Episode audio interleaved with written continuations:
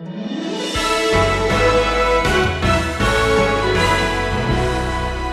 tongue will show up with you at work tomorrow and it can distance and discourage your fellow workers or unite. That could determine your career. Your tongue can accept an invitation, it shouldn't, or reject it, which can determine the course of your integrity. Your tongue can argue and disagree and refuse God, or with a little word, it can follow Him, and maybe the word today is yes.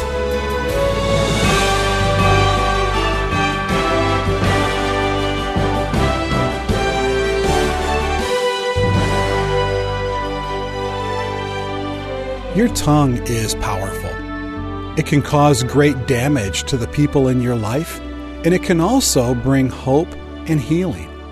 You've likely experienced both of those in what others have said to you. You see, it all depends on how you use your tongue. The problem is that the tongue is very difficult to control. Sometimes things come out of our mouth that surprises even us. Here on Wisdom for the Heart, Stephen is in a series called Speech Therapy for Saints. We're not talking about the therapy you would use to control a stutter, but therapy to help you control what you actually say. Here's Stephen. So, if you have your Bibles, this is a letter from James. Turn to chapter 3. And he begins with a rather serious caution. Look at verse 1.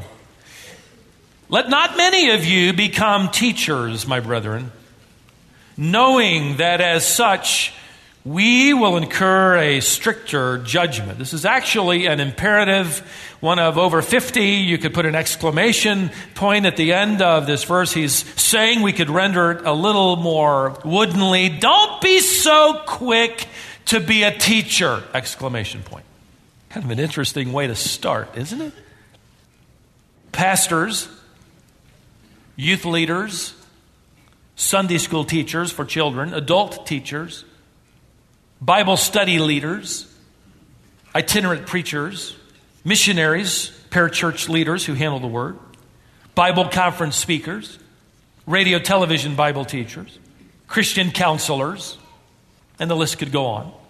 Basically, anyone who serves the Word of God to others and communicates His truth to students are going to get a double dose, a closer look, a stricter judgment. Every word will be judged, not only for its delivery, but its accuracy, its effect, its tone, its purpose, its spirit, its motive, its influence. Do you know what this means? This means that teaching is the most dangerous occupation on the planet. Do you really want to do it? I appreciate the fact that James, let me show you this, he changes the pronoun. This will be a little tedious, we'll get through it quickly, but I want you to notice this. He changes the pronoun. It's first person plural. Did you notice we, the word we? Let not many of you become teachers, my brother, knowing that as such we will incur stricter judgment. For we all stumble in many ways. James is not saying, now let me tell you something. All you out there are going to incur a stricter judgment. No, he's, he's holding himself in with this, this company. He's saying, I'm in this too, and I find that very encouraging. Not just all you, but us. And so am I. As I study this, I'm not just preaching this to you who teach, I'm preaching this to myself. I understand that by standing here and opening the Word, I am inviting the indictment of God upon my life. That this very act will be evaluated. This is especially dangerous for me at this moment, too. I knew when we started James that James 3, verse 1 was coming. I was hoping for another snow day. Maybe you're out there thinking, well, I just volunteered to teach an ABF. Now I'm not so, so sure about that. Or I just volunteered to teach a ladies' Bible class. Or I was thinking about teaching third graders until now. Well, go ahead. Go ahead.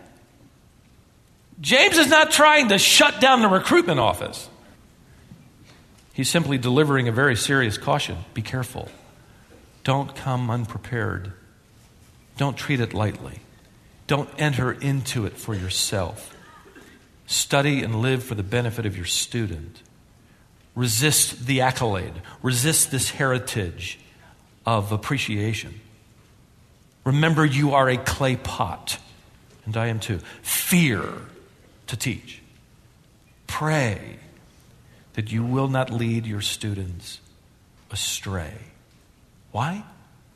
There is, James says, a final exam just for teachers. How's that for irony? A final exam, especially for teachers, is coming. And Jesus Christ, the teacher, the chief shepherd, will do the grading. And he will determine and then reward that which was indeed accurate and spiritually minded and spiritually motivated and beneficial and edifying and courageously truthful, God honoring, and on and on. You see, no one makes a mad dash for the stage if they understand the gravity of the coming Bema seat and its evaluation of our speech that will be greater and more strict than for any other.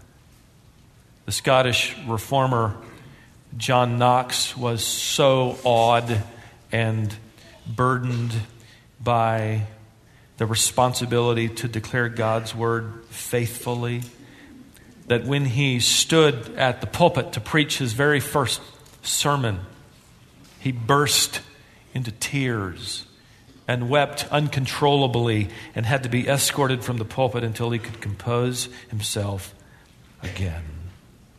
Frankly, I fear more than ever the trivialization of the pulpit and the sermon and the lectern. Now, following this serious caution is a, is a rather surprising admission. Look at verse 2. For we all stumble in many ways. Notice again, James includes himself, for we all stumble. We all. Um, thank you, James. I would have expected an apostle to have it nailed down, and he could say, Now you all stumble in many ways, and we'd all go, Yeah, you're right. But how encouraging that James would say, Look, I've got the same, I'm in the same kettle, I'm in the same soup, so to speak, especially regarding speech. But isn't it true? Aren't we a little weary of teachers who teach as if they mastered it? Job had the same problem. He's confronted by God at the end of the book, chapter 40, around there, and he says, I will make no reply. I lay my hand upon my mouth. That's another way of saying, I have been talking way too much. Isaiah, a great prophet, faithful prophet, encounters the living God, and he says, I am a man of unclean lips. Peter periodically opened his mouth only to change feet, right? Makes this an incredibly noble and passionate resolution. They will all fall away from you, Lord, but I will never. How that came back to haunt him. Eusebius, the first church historian, informs us that James had a couple of nicknames. One was camel knees because of his hours spent in prayer. His knees were leathery with calluses. He was also nicknamed the just because of his great virtue and commitment to Christ. So here you have an apostle, an aged apostle, pastoring the church in Jerusalem, writing to the scattered Jewish believers. And he, the apostle, known for his prayer life, known for his virtue, says, For we all stumble.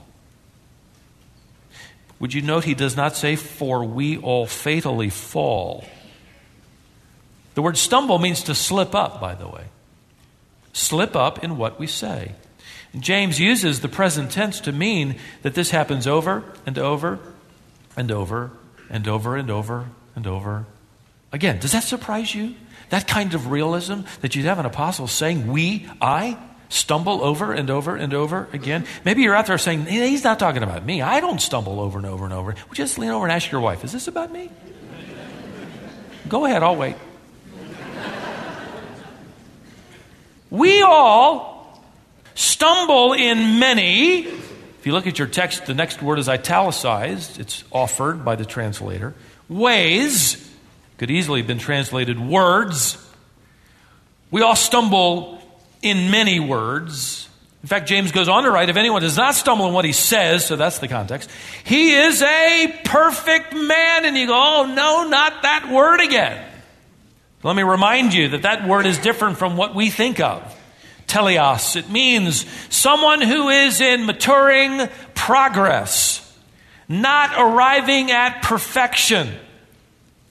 James is simply saying the one who is maturing his progress is revealed by that tattletale that lives in his mouth. How are you doing today? You're still going to have to battle it tomorrow, but how are you doing today? Maybe, you know, you, you lost it before you ever got to church. We all stumble, but those who don't, well, he's a perfect man, teleos. He's growing, he's progressing today. Thomas Manton, a Puritan who wrote in the early 1600s, preached in the early 1600s, shed light on this concept in his commentary on this word teleos, which was very helpful. I've had the commentary, I've picked it up every once in a while, picked it up this week. And he wrote this in the Jewish discipline, there were two categories of students.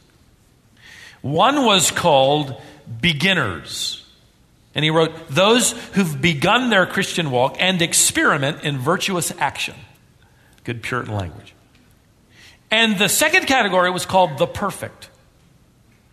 These were they who had attained some progress in their instruction.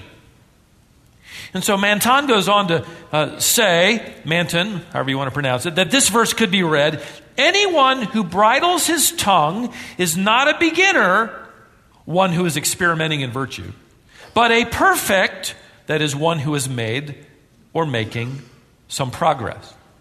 And isn't that the challenge? About the time you think you've made progress, you slip up. One author commented, Why is the Christian path littered with so much orange peel?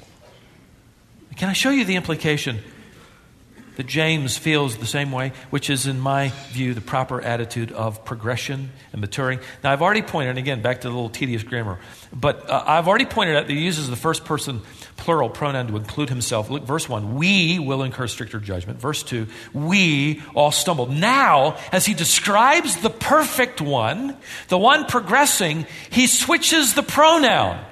Look again at verse 2. For we all stumble in many ways. If anyone does not stumble in what he says, he is a perfect man. Fascinating. James holds up the standard for us to pursue while at the same time encouraging us with a subtle turn of a pronoun that he's with us. None of us have arrived. He with us is still classified back over here as a beginner. By the way, that attitude is the mark of a maturing believer. I've had the privilege over the years in ministry to be around some very godly, mature saints who've served Christ for 30, 40, 50, even 60 years. It's always a delight to have some of these aged men come and preach during the summer. And I can tell you this to a man, at least those who get invited back, to a man in private conversations Every one of them does the same thing James just did. They classify themselves in the conversation as a beginner. Those who have much to learn. And this is James' encouragement. He's with us. So don't give up. Keep going. It may involve slipping, and it will, stumbling, starting again and I repeat, the Christian life of maturity is nothing more than a series of new starts. But keep in mind, you are not pursuing perfection, you are making progress. And that's daily. So don't give up. And don't let up either, by the way. James is giving none of us a free pass here. He's been challenging us in this letter to the very core of our attitudes and being, our thoughts. He's attacked our prejudices and our partiality. He's challenged our response to trials. He's challenged our response or view of temptation. He's called into question the very sincerity of our faith by the absence or presence of works. And now he's signed us up, all of us, in a course that he says he's involved in as well, related to our speech. And on that subject, James will spend more time than any other subject. In fact, he mentions the tongue in every chapter. He writes in verse 2, look back there one more time. If anyone does not stumble in what he says, he is a perfect man, able to bridle the whole body as well. In other words, you bridle the tongue, you bridle the body. Now, what does he mean? Well, think of it this way a, a man who runs the marathon can take a lap around his house. A trained surgeon can take out a splinter. A professional golfer can handle a two foot putt most of the time. A world class chef can scramble eggs. See, they've learned the hard things, everything else is easier. James is saying that whenever you bridle the tongue, and that's the hardest thing to do everything else is easy. And there's truth in that. Now, watch as James illustrates for us how powerful the tongue really is. He uses two simple illustrations for this truth. Notice verse 3 now, if we put the bits into the horses' mouths so that they will obey us, we direct their entire body as well. Really doesn't need any commentary. I'm going to give you some because I've had three weeks to prepare. So here it is.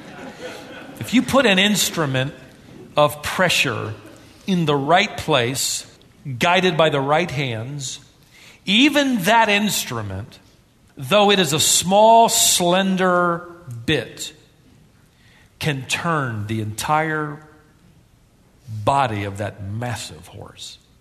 And here's the amazing thing that horse is even in the, in the moment you're directing it still more powerful than you are. That horse is stronger than you are. That horse is bigger than you are. That horse is faster than you are. But you can gain control of that magnificent animal by slipping the bridle over its head, getting the bit into its mouth, and when you do, you can canter along into the sunset as the music plays. See, in this analogy, the bit is your tongue. Your tongue directs your body. Something less powerful, this is less powerful than my body. This is two ounces. I weigh 100, well, you know, uh, somewhere in there, just over 100. I weigh more than my tongue. That's the point. Okay, don't get nosy, all right? But my tongue can direct my body. James gives another illustration, verse 4. He says, Look at the ships also though they are so great, are driven by strong winds, and they're still directed by a very small rudder wherever the inclination of the pilot desires. Again, compared to the size of the ship, the, the, the rudder seems like an afterthought. Yet without it, that massive floating vessel is helpless to the movement of the wind and waves.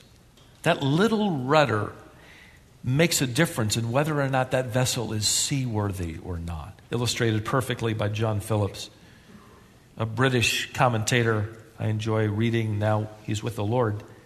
But he illustrated in his commentary on James the Bismarck what happened in World War II. The Bismarck was the pride of the German naval fleet, designed and destined to bring the British Navy to a watery grave. As soon, as soon as news leaked out that the Bismarck had, had left port, the British Navy sent their finest battleship, named the Hood, with her 2,000 officers and crewmen to intercept the Bismarck and sink it.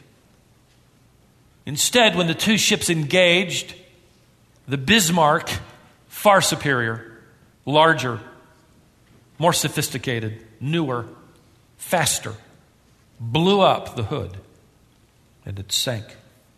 The situation was now desperate. The Bismarck could now impact the British uh, sea lanes, which Great Britain depended upon for survival. In fact, this could turn the war. The British Admiralty scraped together a small fleet of what they had in hopes of catching the Bismarck before she could get back into port for refueling. One small aircraft carrier, limping along, got close enough to let loose a few airplanes, and one airplane got close enough to drop a torpedo, one torpedo in the water, which sped toward this massive battleship. One little torpedo, especially in World War II, wouldn't do a lot of damage, but that one torpedo struck and jammed the rudder of the Bismarck. And now all this naval powerhouse could do was steam around in a circle. That night, five British destroyers showed up and basically began target practice on this ship that could do nothing but circle until the Bismarck sank. All because of a little, comparatively small object, the rudder. The pilot could no longer control that ship, and the Bismarck sank beneath the waves of the sea. Look at these ships, James says. He's traveled on them. During the days of James, there were ships large enough for 300 passengers and corn to feed an entire city for a year. James says, look there in verse 5 as he, as he wraps up this. Thought so also the tongue is a small part of the body, and yet it boasts of great things. That, that's not a negative. It really does boast of great things. It does great things. This little thing called the tongue, so small compared to the body, does great things. Think about it. Little thoughts that are conceived in your heart and fashioned into words can direct your life effectively determining destiny in many aspects. Your tongue can sour your marriage or sweeten it. Your tongue will show up with you at work tomorrow and it can distance and discourage your fellow workers or unite. That could determine your career. Your tongue can accept an invitation, it shouldn't, or reject it, which can determine the course of your integrity. Your tongue can argue and disagree and refuse God. Or with a little word, it can follow him, and maybe the word today is yes, I will. I confess. You're right. The tongue is so small Yet what it utters determines life. And the key then, remember, is not tongue control. In fact, we're going to discover in verse 8 in our next session that no man can tame the tongue. You can't do it. This isn't about tongue control, this is about spirit control. And the implication, in the reference to the pilot, we don't have time to deal with it today, but the implication is both the bit and the rudder are similar illustrations in that they must be under the control of an expert horseman or an experienced pilot. And you aren't either one, and neither am I. The hands holding the reins must be Christ. The one piloting the ship must be our Lord. This is why David would, would pray, Set a watch O Lord, before my mouth, keep the door of my lips. You do it, Lord. I'll surrender to you. I will cooperate with you. I will commit to this with you, but my hands are weak. They can't handle the reins of this runaway horse. See, David asked the Lord to hold him accountable when he said, Let the words of my mouth and the meditation of my heart be acceptable in your sight, O Lord. And for those who teach, surely that should be a theme verse. But for all of us as saints, the Lord of your life is the only one strong enough and wise enough to be the Lord of your lips. So, what do we take away today as we have to stop here in really mid theme? Well, I want to give you a couple of principles quickly of application from Thomas Manton that Puritan pastor who preached through the book of James with his congregation in the 1600s. And I found them fascinating. I've reworded them a little bit so they're not they're a little more easy to understand. First, rebuke others all the more tenderly. Where would he get that from? An understanding of the pronoun. we, we all stumble. Rebuke others all the more tenderly. Second, depend upon God's grace all the more earnestly. He writes, God wants you beholden to his power, not yours. Third, magnify the love of God all the more gratefully. He says it isn't enough to stop saying things, but we should begin saying things with thankfulness and gratefulness, training our tongue, as it were, as best we can as we surrender to Him. Finally, walk all the more cautiously. He gets that from the idea of slipping. Walk all the more cautiously. He writes this, and I quote him in this You carry a sinning heart within you, and the man who has gunpowder on him should always be afraid of sparks. It's good, isn't it? Well, James is just getting started. There's a forest fire, a snake, a fountain, fruit trees ahead, as James illustrates the power of the tongue. But right now, I'm mindful of a prayer, the prayer of an old saint, which needs to be the ready prayer on our own lips, and certainly will be mine now. It goes like this O Lord, fill my mouth with worthwhile stuff and nudge me when I've said enough. I feel the nudge.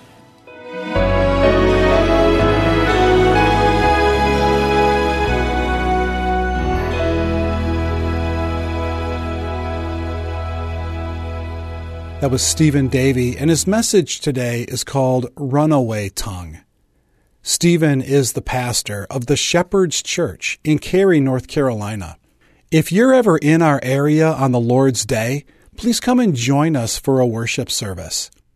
If you're ever in our area on a weekday, let us know that you're coming and come visit the Wisdom International office. Today, we have a gift for you. Do you find the Bible intimidating? Maybe you've read parts of it but struggled to understand what it means. Maybe you've never even attempted to read it because, well, it's just too confusing. In this quick and easy guide to understanding the Bible, you'll get answers to the biggest questions people have about the Bible and get a framework for reading it with confidence. Get your copy to discover what the Bible is about, who wrote the Bible, how the Bible is organized in its many genres, the grand story of the Bible, and the major plot points. Whether you've been a Christian for years or are just starting your journey with the Bible, this guide will make it less intimidating so that you can enjoy the treasures it holds for you. Go to wisdomonline.org forward slash guide. Do that today, then join us back here next time as we think more about the tongue here on Wisdom for the Heart.